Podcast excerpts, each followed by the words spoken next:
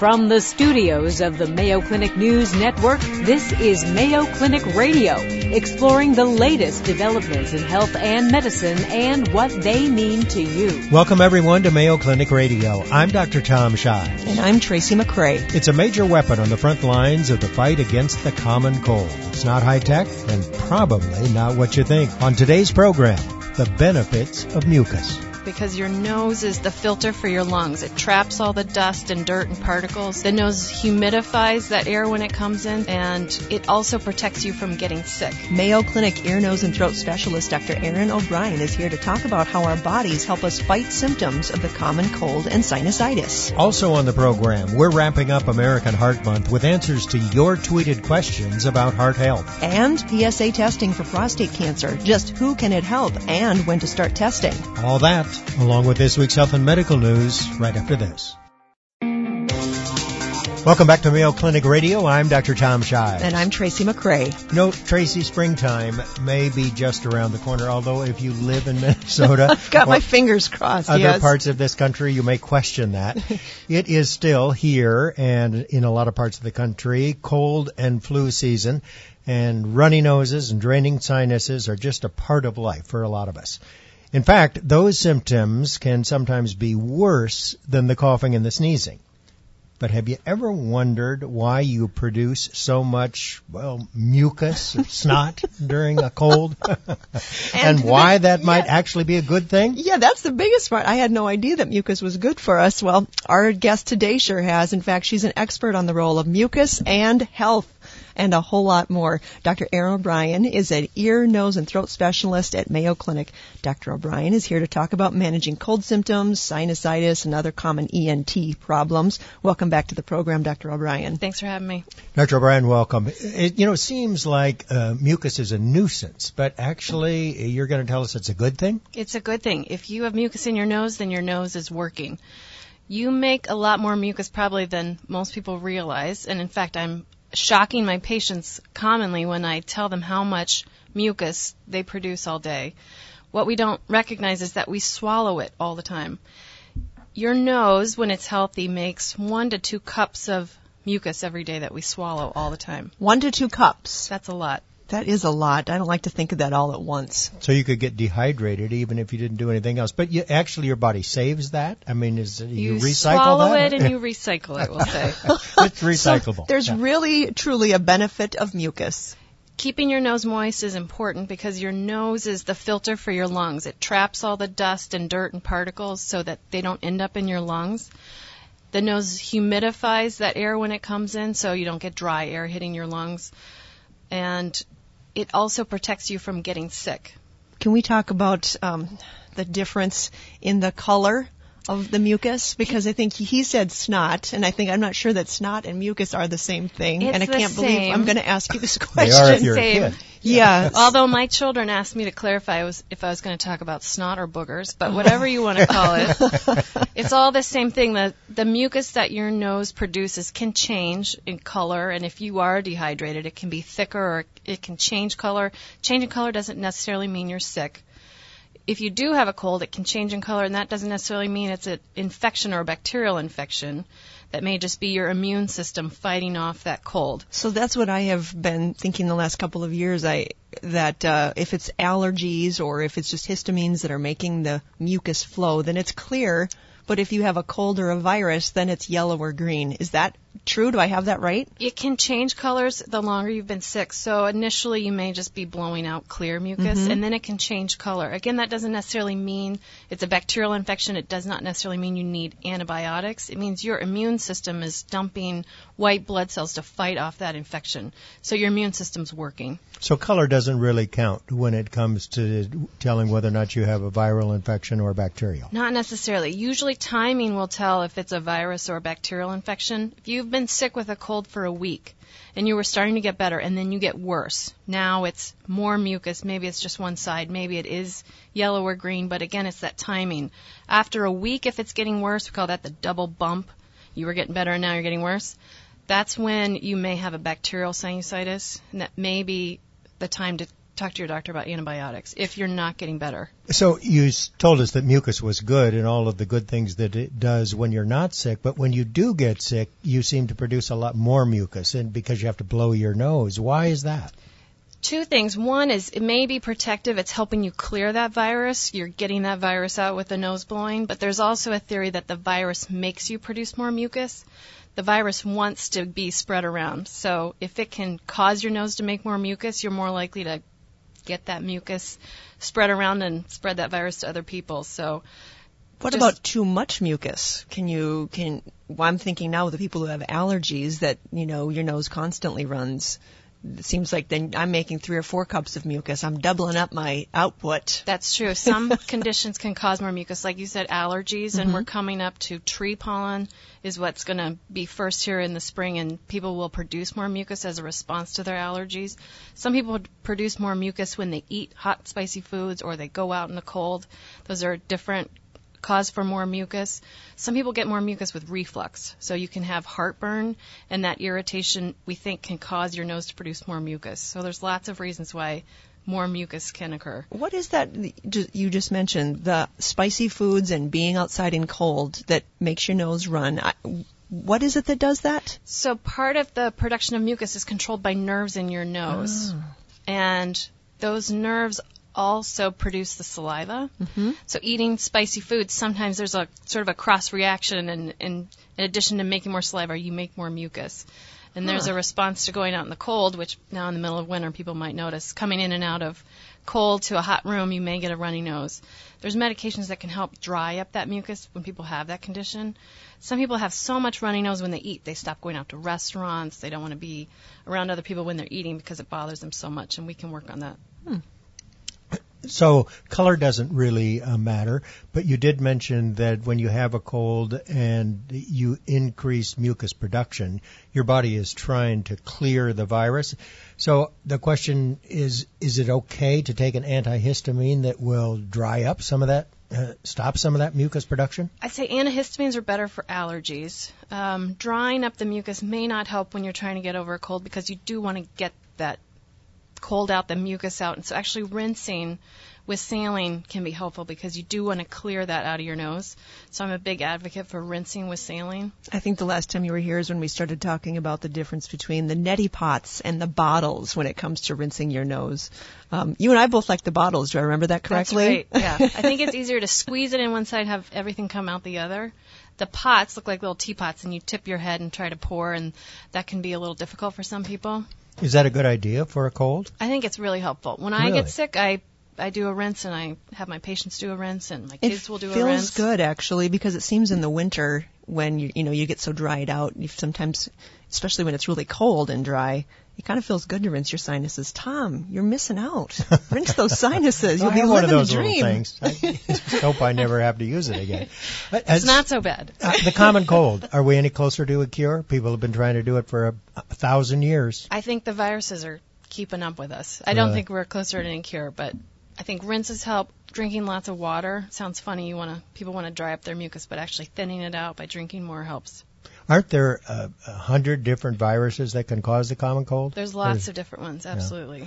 And even is, so if you have one cold, doesn't necessarily mean that you're not going to get another one because it's a different virus. Absolutely. We're talking with Mayo ENT specialist Dr. Erin O'Brien about the common cold and sinus problems. We'll take a short break. And when we come back, myth or matter of fact, there can be a connection between sinusitis and migraine headaches. You're listening to Mayo Clinic Radio on the Mayo Clinic News Network.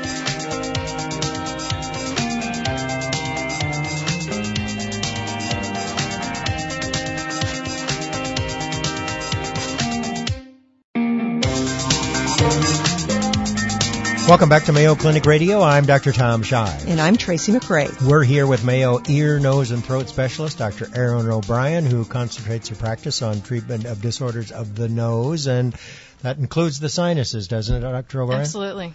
Big season for sinus problems this year. Winter usually worse, absolutely. And um, I see obviously lots of acute sinusitis, but mostly chronic sinusitis. People who um, have polyps, people who have sinus infections for more than 12 weeks or sinus symptoms more than 12 weeks in a row would be considered a chronic sinusitis. We see lots of asthma and allergies also because there's crossover with lower airway or Right. asthma symptoms and sinus disease. Yeah, I think of sinusitis as, you know, somebody gets a really, really bad head cold and then it becomes a sinus infection. But those are kind of two different cats, aren't they? There are people who get a chronic infection like you talked about, but also mm-hmm. people who have asthma, they have inflammation and polyps, and we don't think that that's necessarily infection. That's more inflammation in the nose and sinuses. So how do you know the difference between the common cold and, and sinusitis? And don't they sort of go together? The patients I see who have chronic sinus disease, they don't necessarily have a history of getting sick with a cold. They get more exacerbation of their asthma. They can't breathe well, they can't smell well, they've got congestion, as opposed to the infection where you're blowing green stuff out. We talked uh, before the break about flushing out your sinuses. People who have the tendency, who they get sinusitis really easily, is that a good idea for them to be doing continually? You can do it continually, or you can do it just when you get a cold, when you feel those cold symptoms starting. It may shorten the duration of your cold. How do you know if you have sinusitis?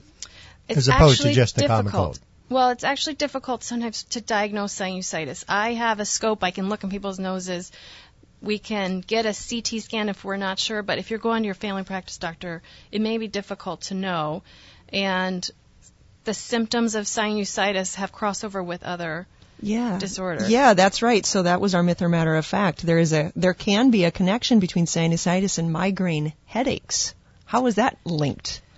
I have a lot of patients who come to my clinic because they have been diagnosed with sinusitis or diagnosed with sinus headaches because they get symptoms of sinus pressure, congestion, throbbing in their sinuses. It hurts so bad. It hurts so bad. but sinus headache's not a real diagnosis. And in fact, studies where they look at people who have sinus headaches, most of those people actually have migraines. So you can get migraine pain in your sinuses. Absolutely. And it doesn't mean that you have sinus problems, it means you have migraine problems. It means your migraines make your sinuses hurt. That's amazing. How many patients does this affect? probably most patients with sinus headaches actually have migraines that have not been diagnosed, or some people have different types of migraines, and a sinus headache is still not a sinus problem. It's still a type of their migraines. So how do you figure out that it's a migraine issue and not a sinus issue? It's a matter of listening and getting a good history. So most patients who come in, if they say, I get throbbing, my head hurts, my face hurts, I feel it behind my eyes, when pain is the first symptom that you have, or pressure or throbbing, that's probably a migraine. Hmm. You mentioned that sinusitis might be difficult to, to diagnose, I guess, because you can't see in there. Right. Um, it- but you mentioned a CT scan. Is that a definitive way to diagnose sinusitis? It is, but it's expensive and it exposes people to radiation, so we save that for patients who are getting a lot of antibiotics or we're not sure what's going on. It may be beneficial if you're going to the doctor several times a year to get antibiotics for these symptoms and keeps coming back or it's not getting better, then a CT scan may be useful. But if you have a history that fits migraines, throbbing pain behind your eyes, you feel better if you take a nap, you feel worse if you're active, those can be migraine symptoms. Instead of antibiotics, ask your doctor for a migraine medication. Hmm. H- how does the CT, what do you see on the CT scan that tells you? The sinuses should just be full of air, empty spaces. On a CT scan, if the linings are thickened or they're blocked with mucus, then we can diagnose a migraine. I mean, I'm sorry, a sinus infection. Are most sinus infections caused by a bacteria such that an antibiotic will cure it or uh, solve the problem, or is a lot of sinusitis viral? Most is viral. Most acute sinusitis is virus, probably 80 or 90 percent. It's those cases where it's lasting seven to 10 days. That's when we worry that there's a bacterial component. So if it mm-hmm. doesn't get better in seven to ten days, then you might prescribe antibiotics. Right. And even studies on antibiotics show it might help you get better a day or two sooner, but most people clear bacterial sinus infections even without antibiotics. So I'd recommend holding off on antibiotics if you can. Is there a way to culture the sinus so that you know for sure if it's bacterial and what the bacteria is? We do sometimes get a culture, but the thing is, we now know that normal sinuses have bacteria. Hmm. There's good, healthy bacteria in your sinus, just like there's bacteria over your whole body. And that's new research. We used to think it was sterile. Now we know it's not. since the last time that you were here, we have added our executive senior producer, Rich Dietman, to the program. And he came up with something that I have to throw at you because I think this is so interesting. So myth or matter of fact, humming is good for your sinuses. Fact. it's a fact. Absolutely. Why is is that? that? The nose produces a gas called nitric oxide. The sinuses produce the highest level of nitric oxide in the body. And nitric oxide kills bacteria. And they've done studies where they can measure the nitric oxide that comes out of your nose. If you hum, those levels go up 15 times. The humming releases that gas into your airways. So Hmm. if you are having sinus issues, you should hum. It may help. How many times a day? Give me a, hum, a, a Oh, humming gosh. prescription. I guess if you just hum your favorite Taylor Swift song a couple times a day, Oh, maybe that would help. I'm not sure. You know, it's um, also uh, we're just winding up here, Kids Ear, Nose, and Throat Month, and I know that you are uh, mostly the nose part of that ENT, but I know that you've got kids, and kids have ear issues. Are ear issues a big, bigger deal deal for children than they are for adults? Absolutely, kids get more ear infections. Just the way our the kids' heads are shaped, their ears don't drain as well, and so they're more prone to ear infections. And so when kids get a cold, they're more likely to get an ear infection than an adult is. And is that most often viral also? You can get a viral ear infection. You can also get bacterial ear infections. But with the new guidelines for treating ear infections, we try to hold off on antibiotics for older kids. Kids younger than two with an ear infection, they still are treated with antibiotics. But older kids, because they will often clear without antibiotics, we do try to hold off. And if you have lots of ear infections for kids, um, does that can that ultimately en- lead to hearing loss, or are those two things not? The associated? fluid can stick around for a couple months. There's been debate on whether tubes are helpful or not. For some kids, tubes may be useful. So tubes in the eardrum to help drain out the infection. Right, and it can drain the fluid off and it can help with hearing. Some kids, though, will clear that fluid without tubes, so that's still an area of debate. And what about uh, tonsils? The other part of that, the ear, nose, and throat piece. Are it seems like I don't hear about as many children getting their tonsils removed these days That as it used to be. That used to be one of the most common surgeries that was done of any surgery. Used to be done almost on every kid, and now we wait until there's a certain number of infections, or for kids with snoring and sleep apnea, tonsillectomy can help. So normally you want to keep your tonsils. Right. For although for no good reason other than you don't have to have them out. They actually have white blood cells that help protect against infection. They're they're lymphoid tissue. So if you're older, if you've if you've got your tonsils, you're less prone to get some infections. I would just say that getting them out isn't necessary if you're not sick. Commonly, people ask, "Should I just get my tonsils out?" I would keep them. Very good. Thank you so much, Keep your Dr. tonsils. Yeah, well, I'd like to keep mine. I still have them. How about you? I do. Thank you so much for joining us, Dr. O'Brien. It was a pleasure to have you with us. Thank you. Still to come on Mayo Clinic Radio, we've been talking about our hearts all month long. From the role of menopause and erectile dysfunction in the health of our hearts to the future of battling heart disease with cardiac regeneration.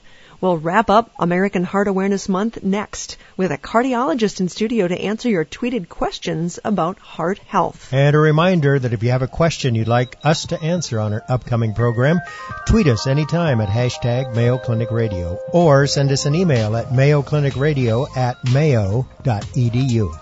Coming up, the latest health and medical news with Vivian Williams. You're listening to Mayo Clinic Radio on the Mayo Clinic News Network.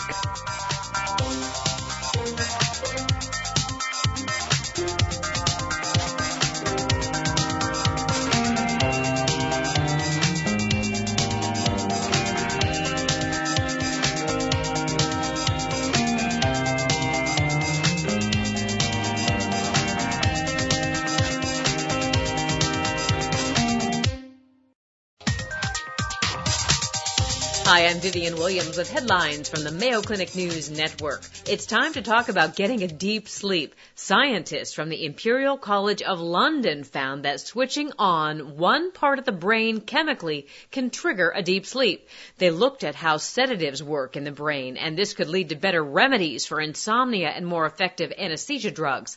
They found it's just one distinct area of the brain that triggers deep sleep, and knowing this paves the way for the creation of better targeted sedative drugs and sleeping pills. And now from Mayo Clinic.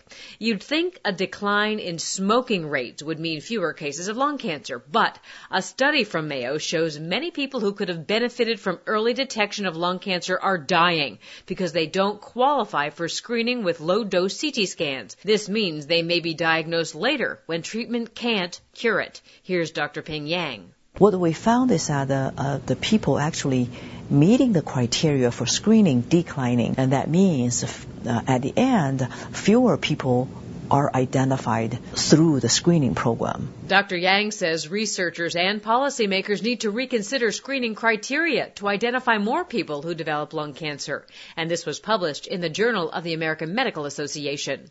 And now let's talk about what's for dinner. We have so many choices, but scientists who published a paper in the journal Endocrinology say all these choices increase the obesity issue. You see, some say that how your mother eats while pregnant influences your food choices, but this research shows your environment may be just as strong a force. They found in mice, even if there are high and low fat options around, it doesn't matter. More choices leads to more eating. They say understanding the root of the obesity issue is important, and if you make good choices, you can overcome natural tendencies and be healthy in the long run. And that's a look at headlines from the Mayo Clinic News Network. I'm Vivian Williams. Welcome back to Mayo Clinic Radio. I'm Dr. Tom Shives. And I'm Tracy McCray. Well, throughout February, we've been observing American Heart Month with a series of guests who have discussed a whole range of heart-related topics, from links between heart disease and menopause and erectile dysfunction to repairing heart damage with stem cell therapy. And during the month, we asked you to tweet us your heart-related questions, and you did. Thanks that's, from Mayo Clinic Radio. Yeah, that's great. And in the studio with us to answer some of those questions is Mayo Clinic cardiologist Dr. Rekha Mankad. Welcome to the program, Dr. Mankad. Thanks a lot, Tracy, Tom. Pleasure great. to be here. Nice to have you. Thank you. So let's start with question number one, a tweet number one. That's right. Uh, this comes from uh, Bloodborne. They say, other than doing cardio exercises, what are some steps that one can take towards maintaining a, heart, a healthy heart? That's a great question, and exercise is clearly one of the very important things to do. But along with that, we need to have a healthy diet. So it's very important to have a heart healthy diet, and we can make a plug here for the Mediterranean diet, which is considered heart healthy. What that entails is having uh, most of your protein come from uh, fish. It's whole grains, good fats, which are olive oils, uh, nuts, and um, a lot of vegetables. So that's considered heart healthy. So maintaining a good, healthy diet is part of being heart healthy. Now, uh, sorry to interrupt, but in terms of the Mediterranean diet, what's your favorite cookbook? What that for the, a Mediterranean diet? Well, there's actually, I mean, there's a lot of information on the Mediterranean diet, so I don't know if I have a specific cookbook that I would recommend, but I think if you just go online and check on Mediterranean diet, there'll be a lot of information out there because it's getting a lot of um, sort of play right now. There is a big study came out very recently talking about the incredible benefits, cardiovascular benefits of a Mediterranean diet. So I think if you just, uh, you know, everybody is online, just Google Mediterranean diet and you're going to find information. The Mayo Clinic uh, diet book also has information on oh, the. you said exactly the right uh, thing. There you go.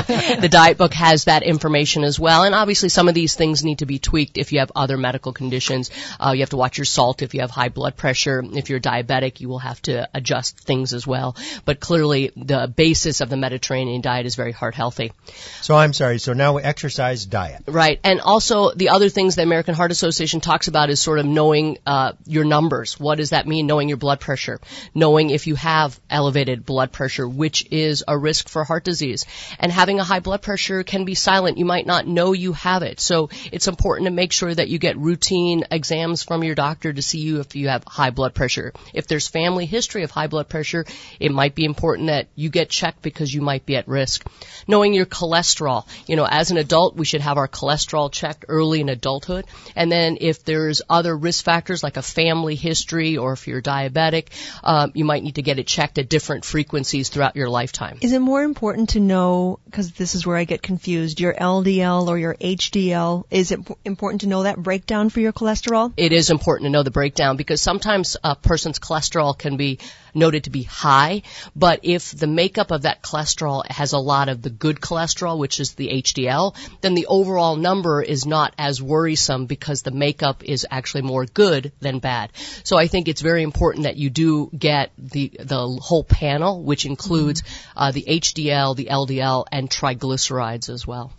So you mentioned exercise, diet, and know your numbers, blood pressure, glucose, and cholesterol. I didn't hear you say anything about smoking, but yes, that's well, pretty that's, obvious. That's very obvious. I mean, I we hope we've gotten that message across to everyone. Smoking is bad for the heart, and so clearly, not smoking is critically important to become heart healthy.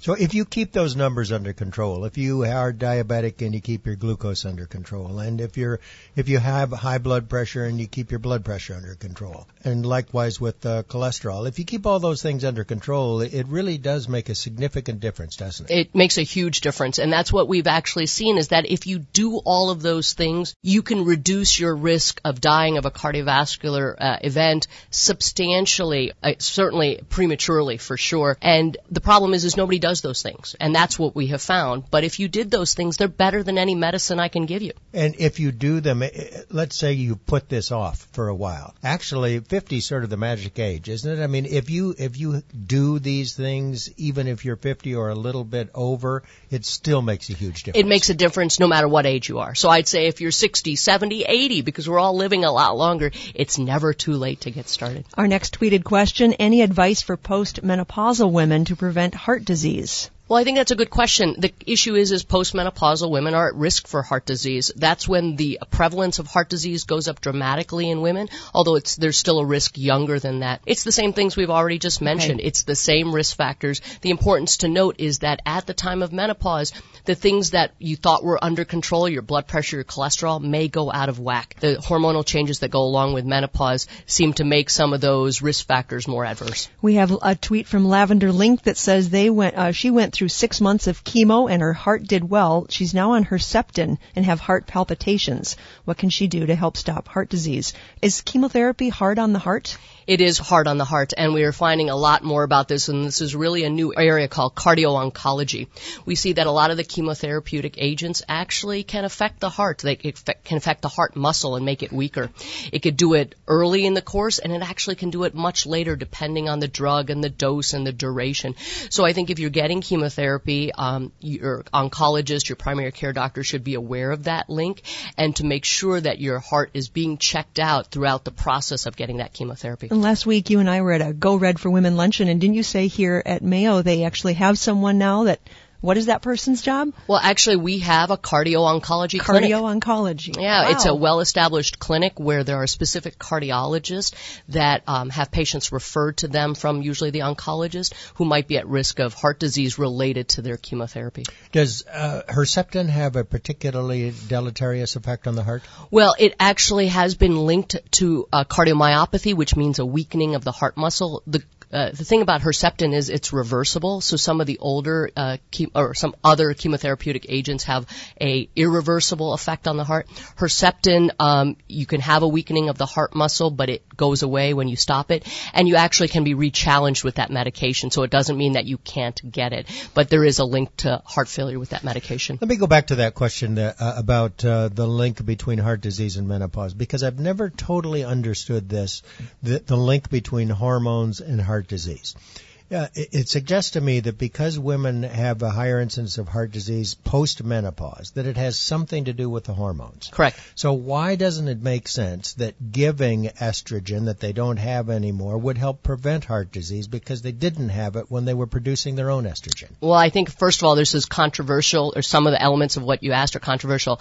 Estrogen is protective for the heart, so that's why women. Uh, before menopause have protection because they have estrogen. When you become menopausal and you lose estrogen, you lose that protection.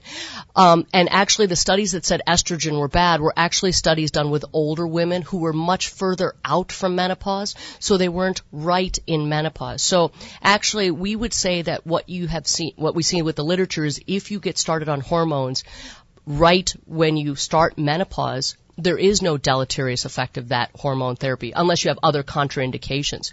So it's not that hormones are all bad to take when you hit menopause. It has to be individualized and actually getting started early, low dose for the shortest duration, which we don't know what that is, um, can actually, it may not prevent heart disease, but it doesn't accelerate heart disease. But the only reason that you give hormones now is basically to prevent the the symptoms of menopause. It's not to prevent heart disease. Correct. It's not given for that reason. Whether it slows down heart disease, we're still trying to find that out. But if you're having a lot of those vasomotor symptoms, hot flashes, other things related to menopause, getting hormones is not unreasonable. And our final tweet from Poet512 says, What's your take home message for maintaining a healthy heart? Think all the things we just talked about. Know your numbers, know your blood pressure, your cholesterol, your blood sugar, maintain an ideal body weight, exercise, eat healthy. Very good. Thank you so much, Dr. Mankad, for coming in to answer our tweeted questions. You're our first tweeted tweeting answer doctor. I don't Wow, know. thanks. We'll work on that. Yeah, the big three: exercise, diet, know your numbers. Of course, don't smoke. Thanks, Dr. Mankad. Thank you very much. We're going to take a short break, and when we come back, is the PSA test still worth getting if you're a man concerned about prostate cancer? We'll talk with the Mayo Clinic urologist. You're listening to Mayo Clinic Radio on the Mayo Clinic News Network. Prostate cancer is the second leading cause of cancer related deaths in men. Number one, lung cancer, of course, but prostate cancer, number two. And because most men with prostate cancer have elevated levels of an enzyme called prostate specific antigen, or PSA, in their blood, the PSA test has been used for many years to help diagnose prostate cancer. But the PSA is not a perfect test, and thinking about its use has changed in recent years. In fact, some medical groups have modified their recommendations for even getting the test. Is it really useful or not? Here to talk about the PSA test is Mayo Clinic urologist Dr. Jeffrey Karnes. Welcome to the program, Dr. Karnes. Good to have you. Thank you. Thanks for the invitation. So I know this is something that's uh, sometimes difficult to talk about, but the PSA, prostate specific antigen blood test, where do we stand? Well, th- there is a lot of controversy um, regarding the PSA, and a lot of times it would stand for patient stimulated anxiety uh, for the PSA. Should I have it or not? And and this really, I think, um, falls under the category of the art of medicine, as there's not any exact uh, right or wrong answer. Uh, In 2009, in uh, the New England Journal of Medicine, two studies were published. One was a large European study, another one was a North American study. The first one was a European study on screening that looked at men aged 55 uh, to 69 and offered them PSA, I believe, every four years. And at a follow-up of around a decade, there was a 20% reduction in the mortality, that's the death from prostate cancer, for those men that underwent screening. Now that's on a population-based level. Now that's because it presumably was caught earlier because of an elevated PSA. That's that's correct. The majority were caught early um, because if you look at the stage of the prostate cancer tumors in those that were screened, i.e., received a serum PSA, the blood test, versus those that didn't, those that were screened had a lower grade, lower stage. So caught it earlier uh, and presumably got it out or whatever the treatment was. If you catch it earlier, is more effective. Uh, correct. The, with a caveat being that there was also a companion paper that was the North American study that showed no survival benefit of being screened or non-screened. The problem with that predominantly U.S. study was that there was a large amount of contamination, meaning that men that were supposed to not have been screened were getting screened or before even entering the study had a previous PSA, which means that they were already sort of they called the group already. Um, it- they kind of uh, selected themselves as being a, a good uh, risk category, right? Because they already had a PSA. So um, where where are we with all this? If you even look at a separate study in Sweden uh, of men that were even a little bit younger, they started at the age of 50, received PSA screen every two years. There was almost a 50% reduction in mortality after 10 years for those that actually did get screened. The downside, as I was alluding to, is the fact that the PSA doesn't discriminate of a low grade or a low risk prostate cancer from a high risk. So there's a potential by undergoing PSA screening that you're diagnosed with a prostate cancer that may never affect your, your life. Um, Couldn't you do then? Where does watchful waiting fall into this? so thanks, Tracy, for that question because I don't think it's a, a matter of overdiagnosis per se because we now know that with a low risk prostate cancer, that's defined as a lower grade, um, there is a potential for active surveillance. And we, we currently offer that at Mayo Clinic as well as most urologists around the country. We know that those men can usually be safely watched, and there are ways we monitor them. Uh, we don't rely so much on the PSA, but we rely on other factors.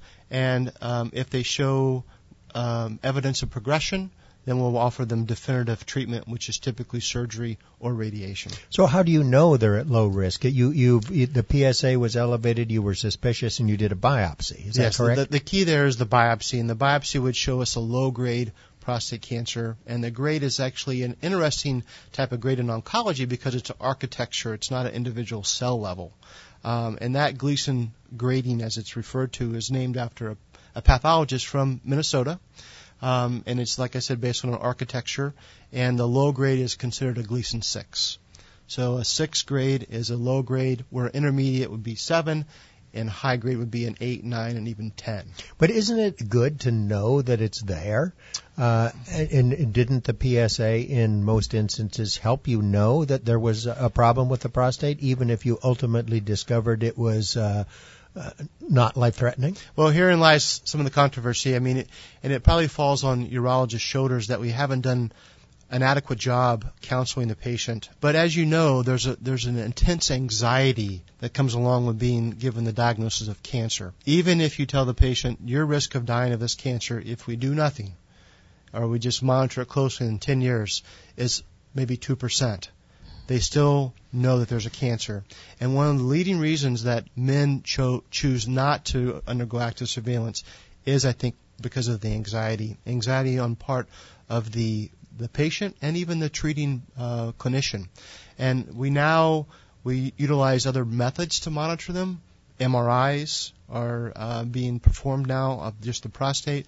There's genomic tests that are being offered on actually the tumor itself, and other sort of um, PSA derivatives. Um, that that are being done. Because you're a urologist and you're working with patients all the time, what about the idea of uh, following the lead of what uh, a thyroid cancer or a ductal breast cancer? There is a movement to rename that condition and take away the word cancer from the name of it, and thus the patients have less anxiety because they say, "Well, I don't have ductal breast cancer; I have this whatever." So Is that's that- that's, is that- is that kicked around at meetings. Uh, you know, whether we call it a neoplasm of low malignant potential, um, but right now, sort of the the thought is continue to call it a cancer. Uh, the new staging and grading system for prostate cancer will be out later this year. Uh, they may group them into a different category, but we do know that low grade prostate cancer has a very low malignant potential. So what's the bottom line? What's the recommendation from the uh, the people at Mayo Clinic regarding the PSA? So I think there's there's good reason to think about getting a PSA in your 40s as a baseline. However, that's not under the guidelines. The guidelines, um, at least the uh, Urologic Association guidelines, recommend um, a conversation you have with your primary care provider or urologist, maybe starting at the age of 55, uh, and that's based on that European study because that's when they started uh, the the trial. All right, baseline PSA at between 40 and 55, depending on how I, you and your I, doctor I at think that. I mean, we have data here in Olmsted County that shows that if you have a baseline PSA less than one in your 40s, your chance of developing not only a prostate cancer in general, but a low risk prostate, can- I mean, a, an intermediate risk prostate cancer or a higher grade prostate cancer is less than a few percent points. All right, and when would you get another one? Well, you could actually go to intervals such as every five years, even if you got a baseline at at uh, 40. All right. So the recommendation: get one at uh, between 40 and 55, and then follow it along uh, based on a discussion with you and your physician. I think that's a good recommendation, Tom. Dr. Jeffrey Karnes, urologist, Mayo Clinic, Rochester. Thanks for being with us. Thanks, Tom. Thanks, Tracy. For more information about topics discussed today, visit us on the web at Mayo Clinic News Network, where you can access a podcast of today's show, previously aired programs, and the latest news from Mayo Clinic. Do you have a question about health and medicine from one of our Mayo Clinic experts? Tweet us anytime at hashtag Mayo Clinic Radio. We'll be answering your questions in upcoming programs. You've been listening to Mayo Clinic Radio on the Mayo Clinic News Network. Our senior producer is Rich Dietman, our social media editor, Audrey Castletime. For Mayo Clinic Radio, I'm Dr. Tom Shives. And I'm Tracy McCray. Thanks for being with us. Any medical information conveyed during this program is not intended as a substitute for personal medical advice, and you should not take any action before consulting a healthcare professional. For more information, please go to our website, radio.mayoclinic.org. Please join us each week on this station for more of the medical information you want from Mayo Clinic specialists who know.